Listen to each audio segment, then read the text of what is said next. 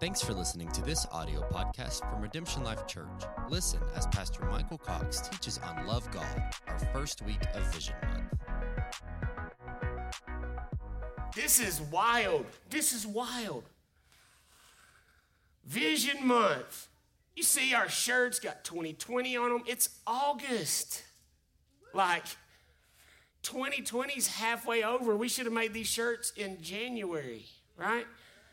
What is going on? It's time to start thinking about 21, right? We should start be projecting vision for 2021.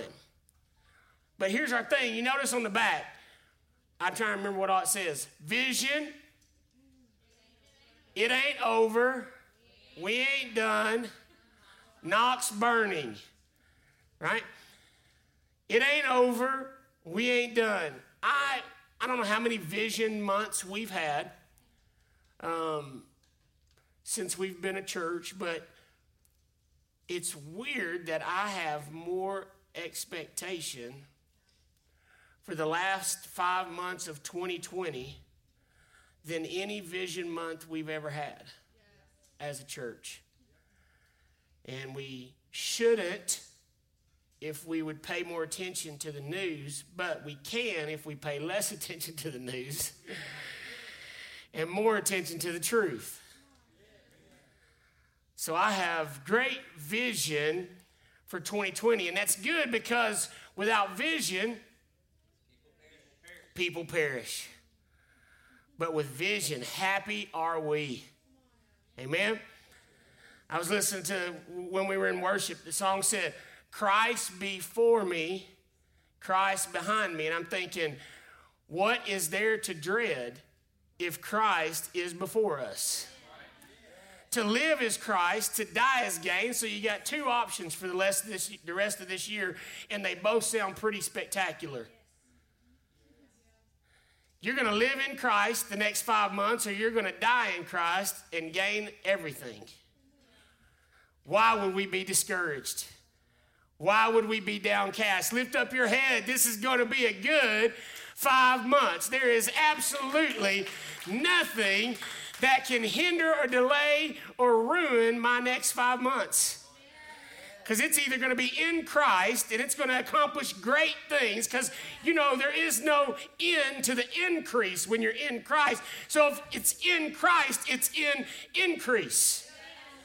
So there's going to be increase on this earth in my life through Christ in the next five months, or there's going to be eternal increase that supersedes anything I could ever think or imagine. Either way, it's looking good. My future's so bright, I gotta wear shades. I'm encouraged as I came in today and noticed all the cars having to be parked in the gravel. I think there are some people up here on 8109 Sharp Road today that agree that it ain't over and that we ain't done. That's exciting. Habakkuk 2 2 through 3 says, And then God answered, Write this, write what you see, write it out in big block letters so that it can be read on the run. Okay? Write what you see, write this vision so that it can be read on the run. This vision message is a witness pointing to what's coming. It aches for the coming. It can hardly wait, and it doesn't lie. It seems slow in coming. Wait, it's on its way. It will come right on time. So we have a vision, and we want to write that vision plain in big block letters so that the people who read it can run. We don't want you to have to stop moving forward to try to figure out what the vision is. We want to, you to see the vision while you're running ahead. We want you to be able to just glance every now and then and say, okay, what's next? We don't need to have a six week series on it and try to figure out what we can do in the next five months. Let's just talk about it real quick, look at it in big block letters, and let's go for it. We don't have time to sit around and debate and delay. So, this is what we've done. Our vision is to love God, love people, and live truth. Redemption Life Church exists to love God, love people, and live truth. It's complicated. Not. I thought I'd make it even more simple, so I drew some stick figures. Love God. All right? Just love Him. Just put your hands up and love Him. Love God. Love people. All right? And live the truth. Live the truth in your homes, live the truth in your church, live, live the truth in your workplaces. And so these are the ways that we try to accomplish that. Love God through our worship encounters. We try to bring people to a place of intimacy with God where they reciprocate who first loved them and love Him with their life. We have life groups so that we can love each other and connect, and we have serve teams where we can live out what we've learned and we can serve other people. And so that's what we're going to be walking through over the next few weeks. But specifically today, I want to set where we are for this vision month that's different than every other vision month. And I want to just look at these hashtags. It ain't over. I know we just love to use slang words, it's fun. It ain't over. Look at Isaiah 52 6.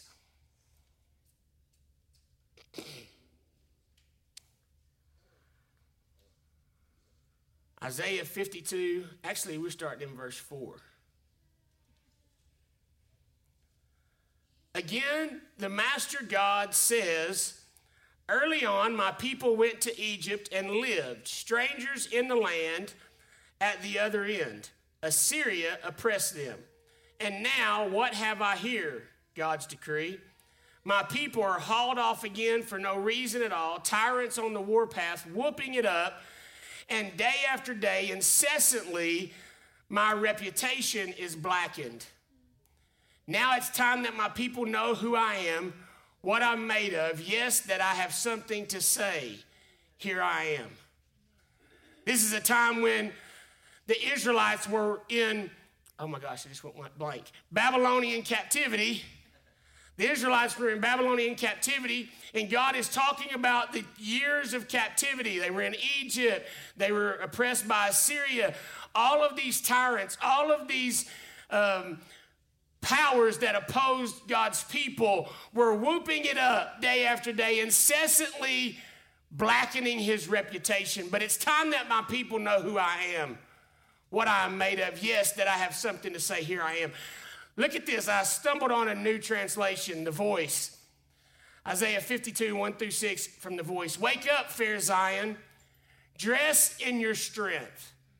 Put on your most elegant clothes. O Israel, holy city, never again will outsiders, uncircumcised and the unclean, who once abused and de- denigrated you, move within your elect borders. So brush off any dust and dirt. Rise and take your place of honor, Jerusalem. Loose the chains from your neck and raise your head in freedom, captive children of Zion.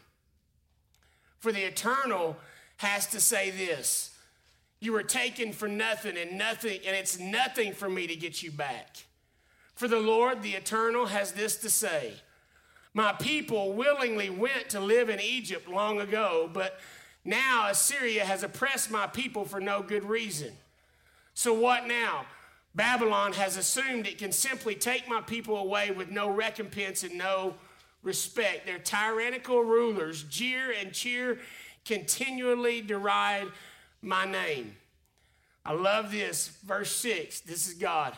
Well, it's not over my people will know my name. And at that time, I determine my people will see again who I am. I will tell them, I am here and I am ready. I don't care how much willingly we went away into captivity. I don't care how many bad choices that have led to our bondage. I don't care how much we've given way to fear. I don't care how much we've informed our ideas based on the cultures of the world. I don't care how much we've informed our fears based on the media and technology and what hearsay that has come to us. I don't care how far that we've lent our agreement with lies of the adversary. God says it ain't over. My people will know me, and they'll hear me say, I'm here and I'm ready. So I say today that it is not over. I just have a hard time keep saying it, it ain't. It is not over. God says it's not over. Look at Luke 21 5. Some of the disciples remarked about the beauty of the temple. They pointed out all the lovely adornments and how it was built with excellence from the gifts given to God. Jesus said, The day will come that everything you admire here will be utterly destroyed. It will all become a heap of rubble. Master, tell us, they asked, when exactly will this happen? Can you tell us what warning sign to look for when it's about to take place? Jesus responded, Deception will run rampant, with many who will appear on the scene saying, I have sent them, or saying about themselves, I am the Messiah. And the doomsday deceivers. You just say that with me the doomsday deceivers will say, The end of the age is now here. The doomsday deceivers will say, The end of the age is now here. But listen to me, don't be fooled by these impostors. There will also be many wars and revolutions on every side with rumors of more wars to come. Don't panic or give in to your fears, for these things are bound to happen. This is still not the end yet. It ain't over. There is still time for a remnant to do the work of the kingdom. It is not over. It is not over. It is not over, and we ain't done. Matthew 24 13 says, staying with it. That's what God requires. Stay with it to the end, and it ain't the end, right? Stay with it to the end. You won't be sorry and you'll be saved. All during this time, the good news, the message of the kingdom will be preached all over the world. A witness staked out in every country. And then the end will come. So it ain't over. And we ain't done because we don't have a witness staked out in every country. The gospel needs to continue to be preached throughout the world. We ain't done. James 1:12 Your faith remains strong even while surrounded by life's difficulties. You will continue to experience the untold blessings of God. Raise your bar of expectation even while surrounded by life's difficulties. If your faith remains strong, say if if your faith remains strong, if you will raise the bar of expectation, if you'll quit trying to see if you can get a 10 and look for a 20 out of 20, God will meet you there. He will come through to the degree that you expect Him to come through. If your faith remains strong, even while surrounded by life's difficulties, you will experience, continue to experience the untold blessings of God. Unless there's a pandemic No, it didn't say that. True happiness comes as you pass the test with faith and receive the victorious crown of life promised to every lover of God. Philippians 1 6, I pray with great faith for you because I'm fully convinced that the one who began his glorious work in you will faithfully continue the process of maturing you and will put his finishing touches to it until the unveiling of our Lord Jesus Christ. It ain't over.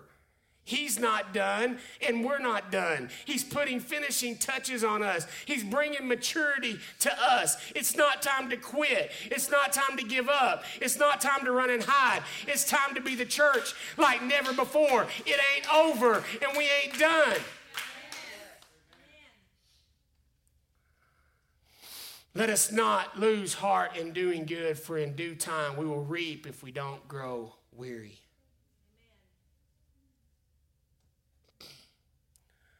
We have to be a light. We have to be a city on a hill. I believe this is a body of people that will take the command, take the charge that it's not over and we're not done. It's time to move forward. It's time to continue the work that God has began in us because he will be faithful to complete it until the day of his return. So, throughout this entire month, these next few weeks, the backdrop of everything we talk about is it ain't over and we ain't done. Until we see Knoxville burning with the glory of God, we're not done. I don't care how many fires we have to start, I don't care how many worship encounters we have to kindle. I don't care how many students we have to raise up in our school and send them out to other churches and other places so that we can see the fire of God go all over this city. Knoxville will burn to the glory of God. It ain't over and we ain't done. Love God. Week one, first step in our vision is love God. I'm just going to read straight from our website. Some of you may have never even looked at it. At Redemption Life Church, we believe that a person's love for God is directly proportionate to their revelation of his love for them. You ever heard somebody say, Well, you just don't love God? You need to love God more. If you love God more, you wouldn't do that. If they knew God loved them more, they wouldn't do that. See, our love for God is directly proportionate to our revelation of His love for us. We can't muster up love for God. We can only receive God's love, and we turn His love back on Him. Because of this belief, Redemption Life Church removes misconceptions about God that prevent us from connecting with His heart. There is an assignment on this place, on my life, on Jahan's life, on this church, to remove misconceptions about God that prevent people from connecting to his heart. We have an assignment against religion and tradition and things that make people feel like their dove's not good enough. We have an assignment to flip tables. We have assignment to make sure that every person that wants to approach the throne of grace does not have to cut through the red tape of religion the mother of manipulation. We host worshiping encounters, worship events that reveal true identity as sons and daughters. We just had a camp this week for students. We had 25 students there. We wrestled with it and wrestled with it and wrestled with it. And I can unequivocally say we are 100% totally thrilled that we had worship camp this year, Teruah we saw absolute transformation take place in the lives of many students this week, and seeds planted in every student this week. So we host worshiping encounters Every Teruah camp we ever have, every kids' day camp we ever have, every worship event we ever have is resounding, is, is singing, is throwing out, is walking people through, is taking people through identity and purpose and who they are because of who He is and because of His love for them. We're passionate about people finding true identity as sons and daughters. And we provoke connection with God on a spirit, soul, and body level. Provoke connection with God on a spirit, soul, and body level. I want to hear a couple of testimonies. I want you to hear a couple of testimonies, and I'll share some more in just a moment. My uh, freshman year at Lee, I, uh, well, I went to Lee University in Cleveland, Tennessee. And after my freshman year, um, I felt like God was calling me to come back to Knoxville, move back to Knoxville, and um, to join with Redemption Life and with Redemption Music. And throughout my that year, my freshman year, I we were I was traveling with Redemption Music, and uh, and it was just hard to do both school and um, travel too. So, I definitely wanted to do more of the travel and music part, and so I was like very happy when God said, "Hey, go back and join with them." Um, and so, uh, my sophomore year um, of college, I did online school through still through Lee, but I began to um, play and come to uh, Redemption Life on Sundays. And still travel with Redemption Music. And it's weird. I first, I actually felt really called to the Redemption Music side, and just the Redemption Life on the on Sundays was just like a like a side. But then it just became, I think for all of us, may, the, God, God put it on our hearts to be the main focus. Um, I ended up going back to Lee my junior and senior year, but um, yeah, but now and now I'm on, I'm on staff. I guess they like me. You know, I guess one of the main things is I didn't realize how much how much just religion I had and how much lies I believed deep down until a lot of that just started unraveling. Not in necessarily just a messy way, but it just kind of things just started to click and I was like, "Oh, I believe that. Wait, why the heck do I believe that?" And um it's just through the worship and and there's in Michael's teaching, there's just I remember there's always those little snippets that Michael says that God just kind of highlights, and they really shift my perspective on seeing God and seeing myself. I'll say um, bounce off what she said, but the way that Michael delivers a message. Yes. Um,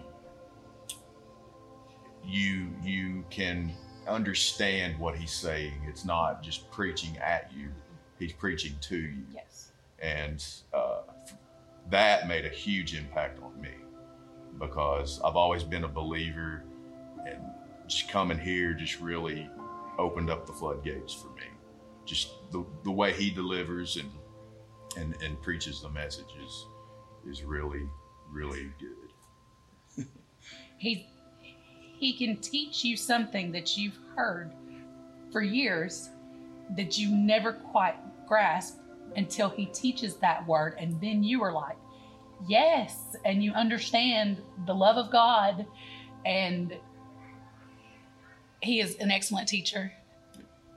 He can take the, the scripture and actually put it in what I would, would say layman's terms. Yeah. And it just really spell it out and with no no problem just it, it's yeah. like it comes. Uh, you always understand. Yeah. yeah. you definitely always. You fully understand. grasp what what the words say. You you don't scratch your head and go, "What did that mean? What was he talking about?" You never do that. You understand the message that he is that was being taught because he's taught it to you in a way that you can understand. So.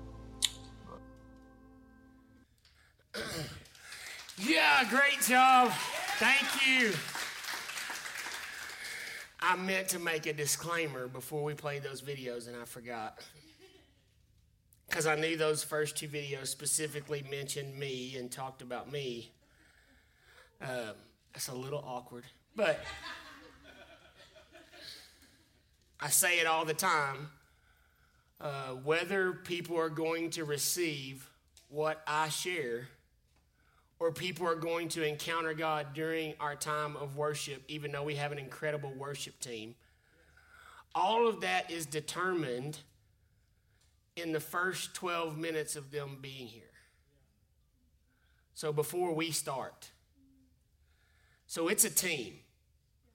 It's a team of all of us. If they understand what I'm saying, so much of that is dependent on how receptive they are to what's being spoken based on the barriers and the and the resistance that they've laid down when they came in and were met with such welcoming faces and love. And so it's so important. This isn't serve team day, so I can't go into how much you can impact them by being a part of those serve teams. Um, if it was, I would elaborate on that further.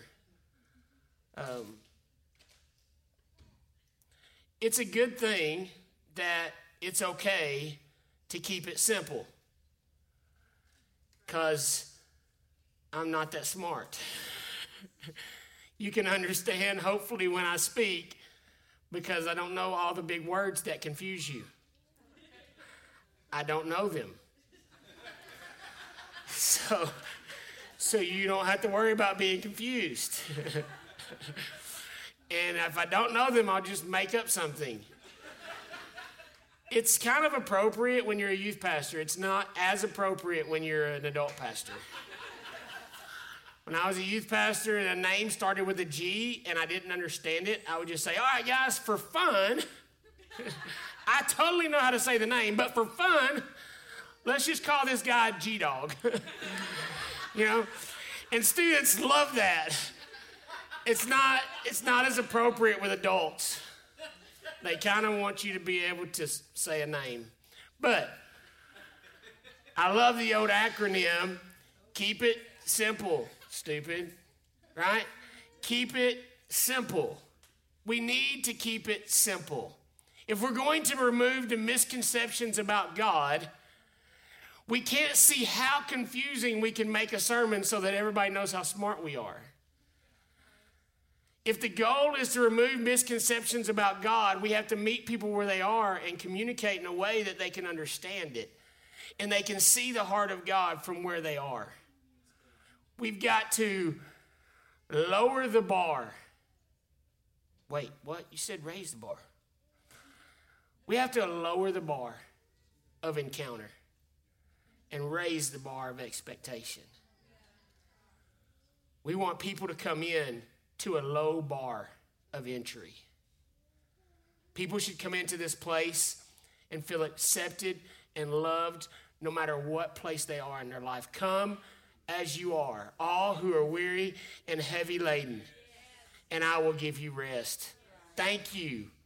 Redemption Life Church, you are succeeding in lowering the bar of entry for people. Countless testimonies that I've heard and listened to and personally been exposed to. I go to Redemption Life Church because I'm accepted and loved, and everything else builds upon that. So thank you. So we keep it simple.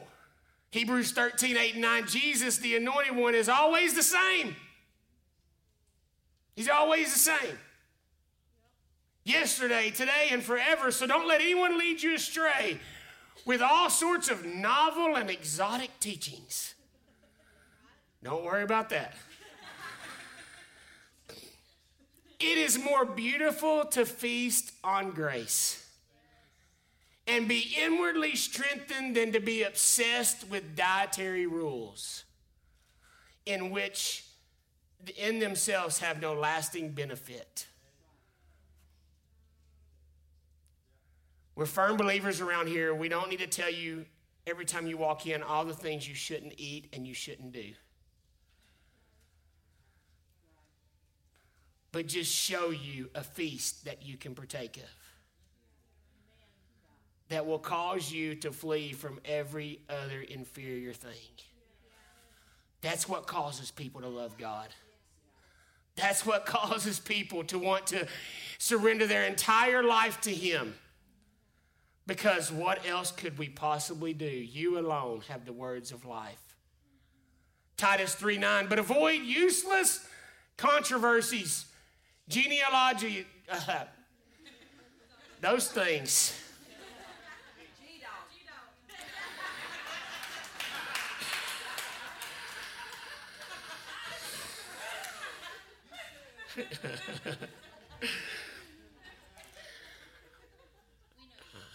if there's not, you know, if there's nothing else to laugh at, I like to just put myself out there because we're supposed to laugh in church, right? Pointless quarrels and arguments over the law, which get you nowhere.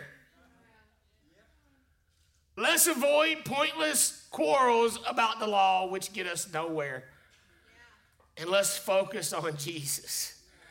Let's focus on the grace that's been provided for us. I love Nolan's testimony. There were things in me I didn't even know I believed, but they just came apart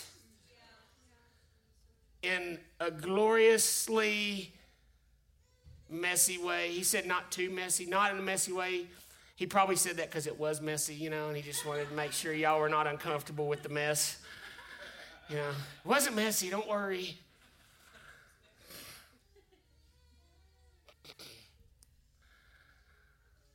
I just lost my place. 1 Timothy 4. The Holy Spirit has explicitly revealed at the end of this age, many will depart from the true faith, one after another, devoting themselves to spirits of deception and following demon inspired revelation and theories. Hypocritical liars will deceive many, and their conscience won't bother them at all. They will require celibacy and dietary restrictions that God doesn't expect. For he created all foods to be received with the celebration of faith by those who fully know the truth. We know that all creation is beautiful to God, and there is nothing to be refused if it is received with gratitude. All that we eat is made sacred by the word of God and prayer. If you will teach the believers these things, you will be known as a faithful and good minister of Jesus. That's all I want to do. The anointed one. Nurture others in the living words of faith and in the knowledge of grace which you were taught. That's my assignment. Be quick to abstain from senseless traditions and legends, but instead be engaged in the training of truth that brings righteousness. We cannot circle around. This is not a body of believers that is here to circle around tradition, circle around legends, circle around the good old stories, circle around what it used to be. We're here to learn the truth the truth for now, the truth for today, the truth for the world that we live in, and how we live it out, and how we express the kingdom to the world around us. We cannot afford to entertain these vain arguments that cause those things that begin to fall off of Nolan to be set up in the first place. Let's watch some more. We made our way to redemption through our son, who uh, was invited by a friend of his that attends service here.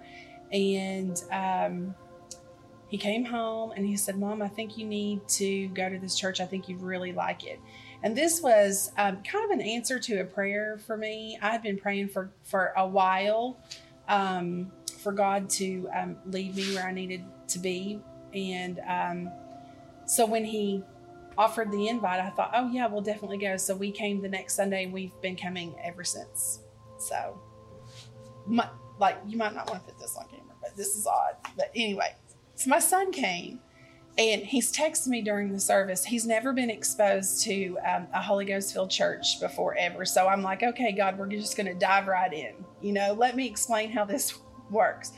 He sends me a text message and he goes, I don't know about this church I'm just really not sure. And I go, What's going on? I'm texting back, What's going on? When he asked if he could go to church, I said yes. And then I thought, Oh my goodness, I didn't even like maybe I was sending him into the belly of the beast. I don't know where he's going or anything. Let me see where I've sent him. So I kind of started doing some research and I was like, okay, it's, you know, it's, it's a, a Pentecostal church, like a, you know, Holy Ghost filled church. And he goes, I don't know about this woman. She's standing up here and it's like she's a psychic medium or something. So, and I go, What do you mean? What's going on? And then it dawned on me. I said, It's fine. It's okay. She's prophesying. So, um, that was, I was like, This is, yeah, because this is, these are the churches that I, this is the kind of church I grew up in.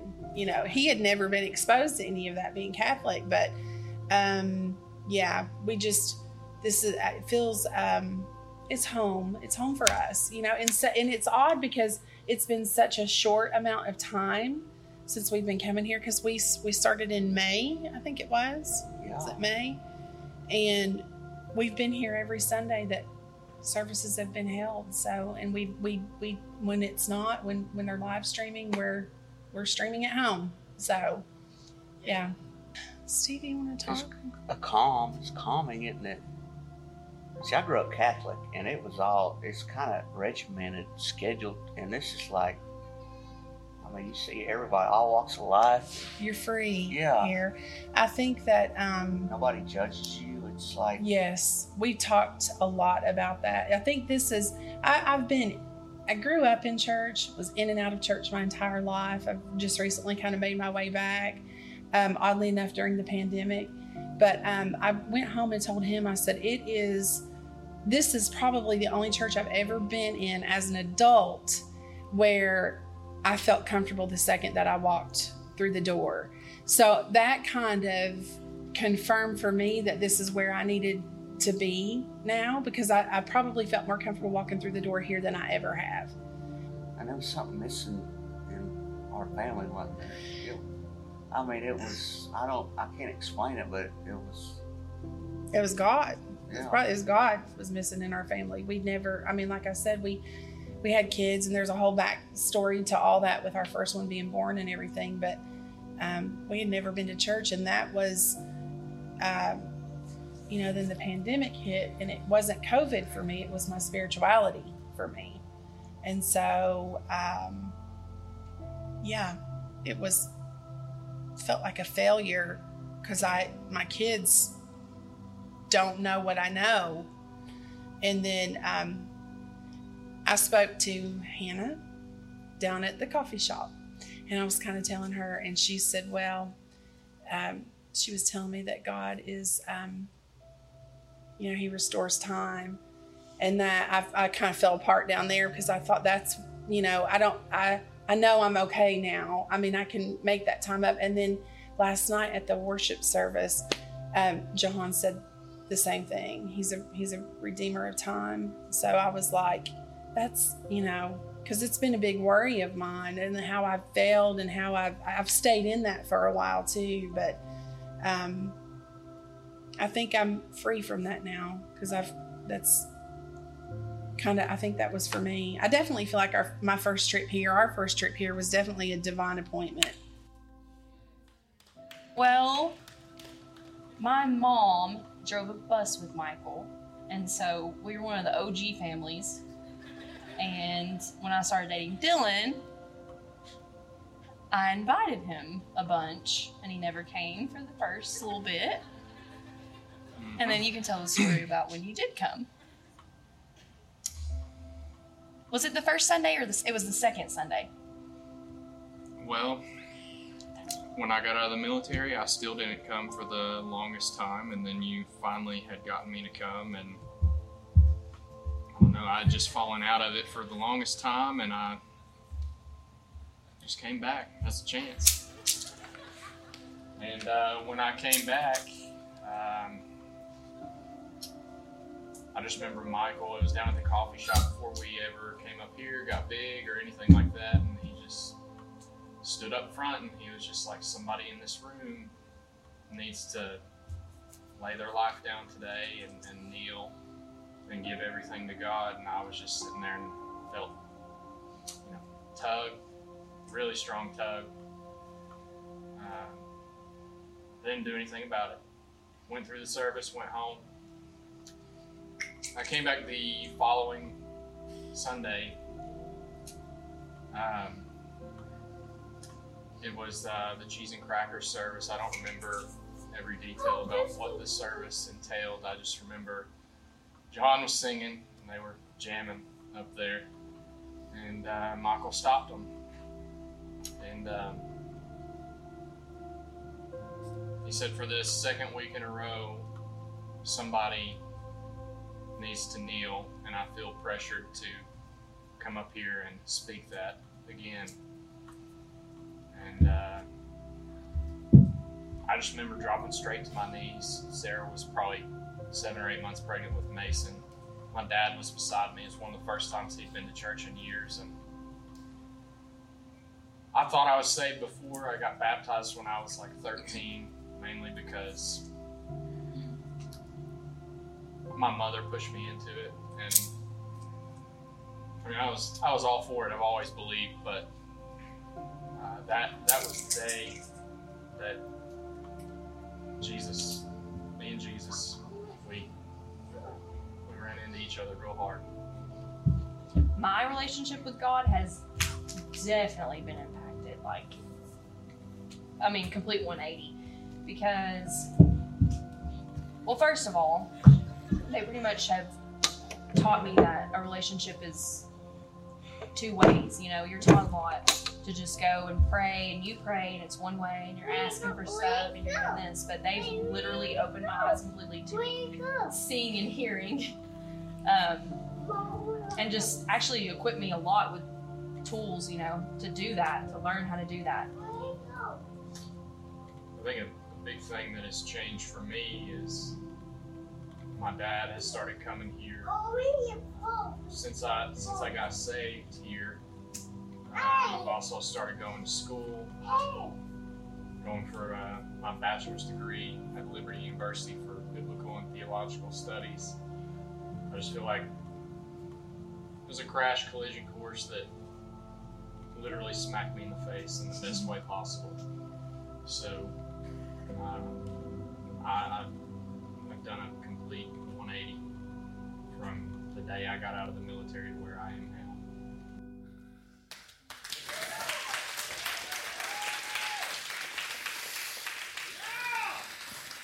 Charlie's just wrecked me. oh man. Woo. Keep an eye on the Oxley family.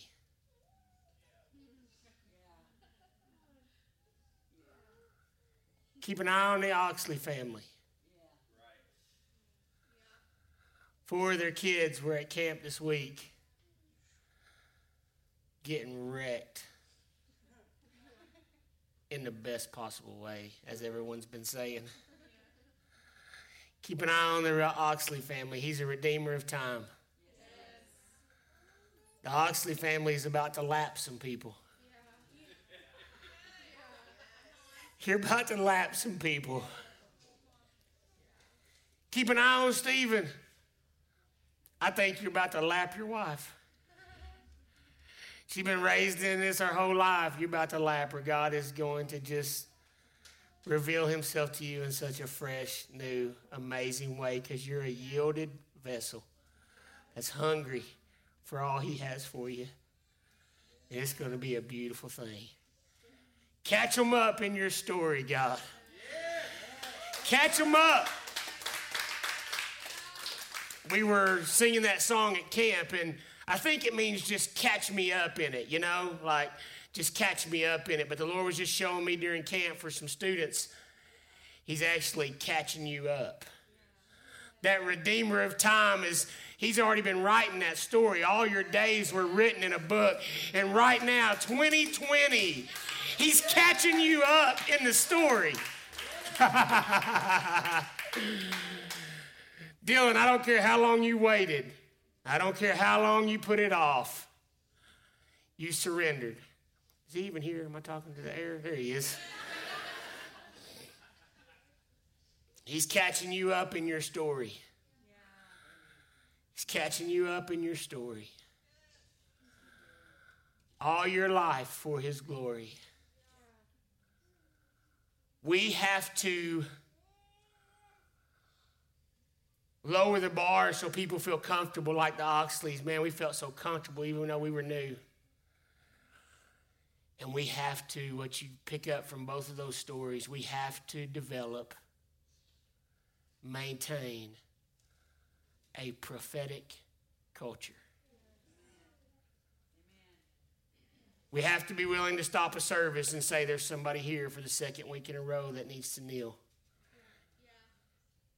We have to be willing, Hannah, to see somebody at a coffee shop and say, He redeems time. We have to be willing to be a psychic medium to a young teenage boy.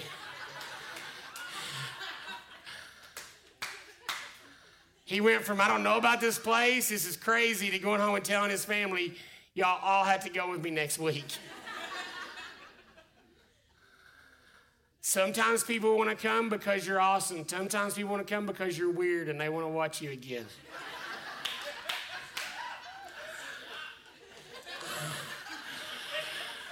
Either way, we'll take it. I think it's amazing. I really didn't even plan this. It'd be awesome if it did. I would be like a good speaker. But like, our three points removing the misconceptions with those two first videos and just talking about tearing down religion and these guys and develop, developing a prophetic culture host worth worshiping encounters that reveal true identity in sons and daughters. Host a prophetic culture that declares to people who they are when they come in. One more. Play it um, hi. um, I'm Mary Elizabeth. I'm 29, and a little backstory to me getting to redemption. There's probably like a thousand little backstories in the grand backstory, but uh, I moved to Tennessee, um, to Middle Tennessee, in June of 2018, and I lived in Georgia most of my life, uh, and I just felt stirred that God was calling me to go somewhere new. And it wasn't really this big, grand, tons of confirmations type of transition. It just felt right. And I went, and it was um, the best decision I could have made. But I do know that in God calling me to move to Tennessee, I what I couldn't see at the time is that God was going to begin to kind of unravel um, all my false comforts. Um, I had no idea. And it's only really been since I've been at Redemption that God has just like met me in his kindness and began to walk me through uh, a really hard but beautiful, totally worth it journey. So I was in Murfreesboro and uh, came to a point um, mid last year, kind of like late summer of last year, where was just caught in a situation and I knew that at some point God would be bringing me into a new faith family. I didn't know what it looked like, but um, I knew that I was going to need it. And I knew um, I was just going to trust Him to lead me. And in the midst of that, uh, I come and visit Redemption one day. And I drive here and I weep the entire time in the presence of the Lord and I'm asking myself, what is this place? Where has an atmosphere like this been most of my life? And I left, and it never occurred to me after that first visit last August that it would become my new home. Here I am, like literally a year later, August 2020. Um, I had no clue what I was getting myself into in the best possible way. I one day I'm feeling so tormented. It was literally like one of the first couple days of January. I just moved here. And I have this moment where I'm like, all of a sudden start thinking about the story of Nehemiah. And I'm like, what were those bullies' names in that story in Nehemiah? Like those guys that bullied him. I couldn't remember their names. I hadn't read the story in a while, but I was like, I swear, I feel like I'm like coming up against like those kinds of, uh, that kind of attack right now. And within like 20 seconds of asking myself this, I see this street sign that says Tobias Lane. And all of a sudden, I remember their names were Sanballat and Tobiah. And I have this moment of clarity where it just felt like everything began to slowly lift, all the heaviness I was feeling. And I felt like I was like, I'm doing a Nehemiah work in you right now. Then, it's been a couple weeks at Redemption. And what do I find out? But that Michael and Jahan's whole like mandate for starting this church was all um, rooted in the book of Nehemiah and seeing God do a Nehemiah type work in the city. I found out found out that Nehemiah's name means comfort. God is comfort, and I just slowly was overcome with this realization that um, while there was going to be a lot for me to fight through and to face and work through with the Lord he was bringing me into a safe place where I was going to come to know true comfort in the Lord.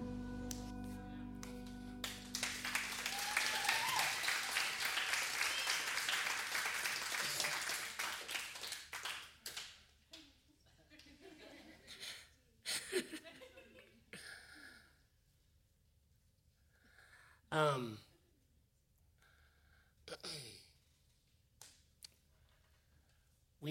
to foster a safe environment where people can heal. Mary Elizabeth knew she was going to need a faith family and she knew there was going to need to be healing in her life. I loved that when she started her testimony, she said, All of the false comforts were beginning to be stripped away. And then she ends with saying, Nehemiah means comfort. And she's finding comfort and safety. To make a safe place for people to heal, we avoid isms. Emotional ism, traditional ism.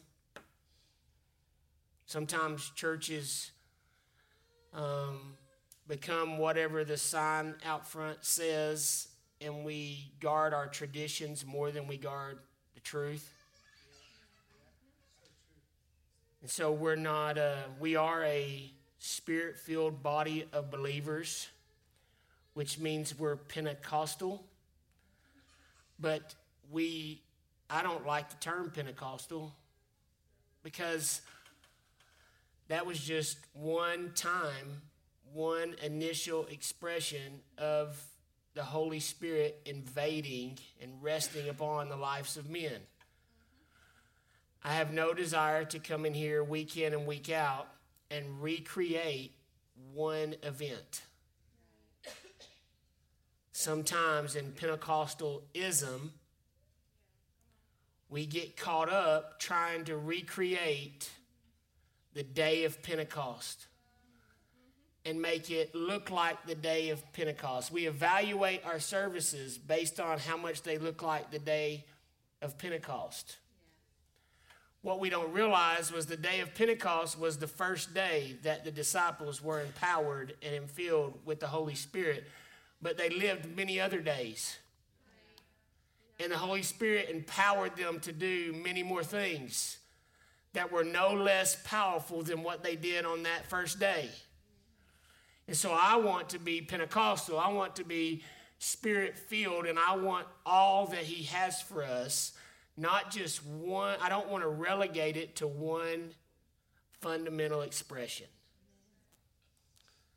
So I don't want to say, boy, we had a good service today. We had all of these manifestations of Pentecostalism. And I think in our desire to do that, we've seen many people from broad backgrounds be able to come here and embrace the things of the Spirit without fear. They found it to be a safe place that doesn't just say, this is what we do because of our tradition. If you're spiritual, you'll do it this way. But we walk with individuals in truth to discover and pursue the gifts of the Spirit and the fullness of the Spirit so they can walk in it and embrace it and demonstrate it to the world around them. I believe this is a safe place. You'll hear us here at times get up and explain what just happened. Explain what you just heard. Explain what you just saw. We do that to disarm the mysticism of it. I've had to wrestle through in my life. Powerful, powerful people and powerful men that operated in powerful gifts and women that operated in powerful gifts of the Spirit. But we exalted those gifts so greatly that it made, met young, made young boys and girls growing up in that culture seem less spiritual if we didn't operate the way that those men and women operated. Number one, some of those gifts were in my life, but they were in seed form, and don't discount the seed because it doesn't look like the fruit. But it can cause someone to get, to get discouraged. Ask questions like, What's wrong with me? Ask questions like Am I anointed? Am I spiritual? Do I belong here? Is the gifts, are the gifts for me? And we believe the gifts are for every believer. And we want to cultivate a safe place where you can go after those gifts and hunger for those gifts and operate in those gifts. One of my favorite seasons that I've ever been a part of was right before uh, this last semester on our Wednesday nights. We turned our Wednesday night gatherings into a science lab. I just saw, the Lord just showed me a, uh, the black tables. Did anybody remember the black two seater tables with the Bunsen burner in the middle? That's the vision the Lord gave me for what He wanted to do on our Wednesday nights. He wanted us to experiment. And so we came in here and we just explored the heart of God and how He would be willing to operate through us in His gifts. And many people prophesied, not even knowing they were prophesying. Many people discovered that they could see and hear, like Sarah said. You can hear. You don't just talk to God, but He actually talks back to you through the Holy Spirit. So we want to cultivate a safe place. Jesus told the disciples in Matthew 6 watch out and beware of the leaven of the Pharisees and the Sadducees. You see in Galatians 5 9, don't you know a little leaven leavens the whole lump? I love the Passion Translation. Don't you know that when you allow even a little lie into your heart, it can permeate your entire belief system?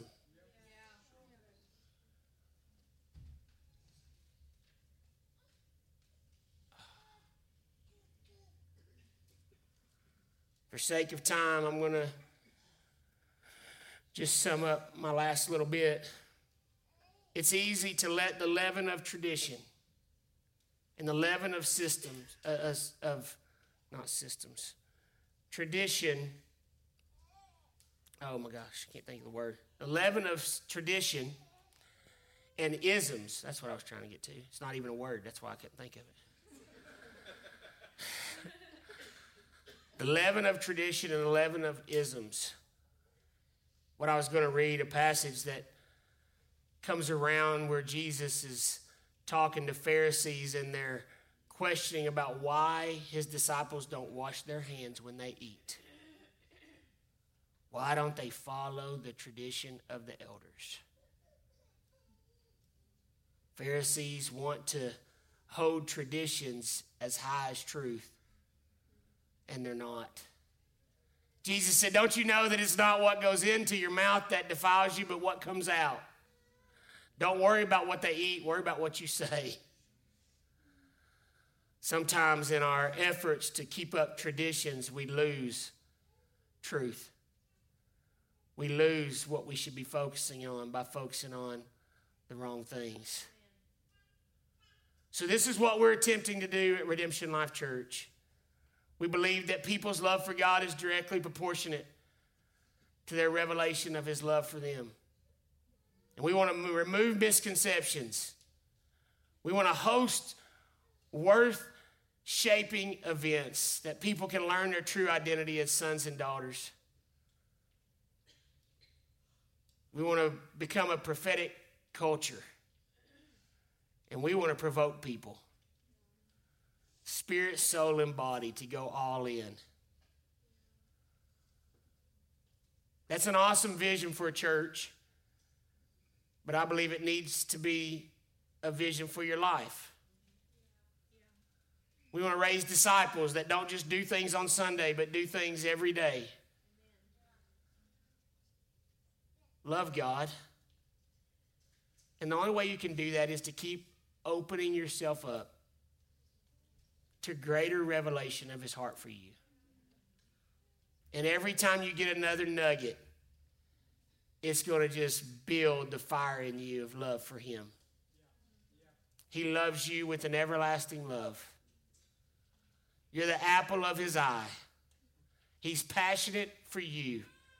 He's at this moment interceding and praying for you that you'll just see, taste, experience, encounter the greatness of His love for you. And that it would permeate your life and it would manifest through everything that you do and that you say. We love you. We thank you for partnering with us in loving God and in hosting a culture that provokes people to love Him with everything in them. Can you stand with me today? Somebody come play just for a minute.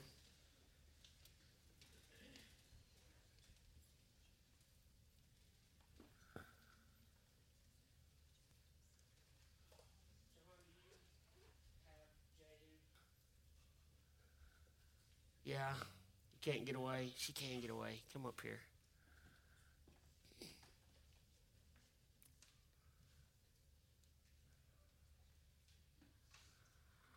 I don't know what she's going to do yet. But I just want us to end this day with just some adoration, just some love, some sweet love to God. Are you thankful that it's not just a vision of a church? Are you thankful that He has destroyed misconceptions that you Are you thankful that He's faithful to keep dismantling those things? When you didn't have enough sense to come to Him, like the prodigal sitting in a pig pen, He came to you. He let you come to your senses. He let you have a desire to be in relationship with Him. He wooed you and drew you by His Holy Spirit. Are you thankful for that today? Are you thankful that He's spoken over your life more than a church could ever do, more than I could ever do as a speaker, more than the worship team could ever do? It's great for us to celebrate our church, and we need to be passionate about it, but it will never be able to completely encompass who God is. It's bigger than any church building. It's in it bigger than any pastor and any ministry. Are you thankful for God's love for you? That if you never found this building, He still would have came for you. He still would have got you. He still would have broke through all of the lies. He still would have climbed any mountain. He still would have knocked down any wall. Oh, I'm liking that right there. Some reckless love.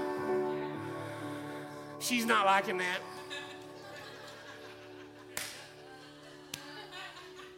Okay, I'm gonna be quiet. If you love him, will you just, whatever she sings, will you just tell him how much you love him? Jesus. Thanks for listening to this audio podcast from Redemption Life Church. Be sure to stay connected with us on Facebook, Instagram, and Twitter at Redemption Life.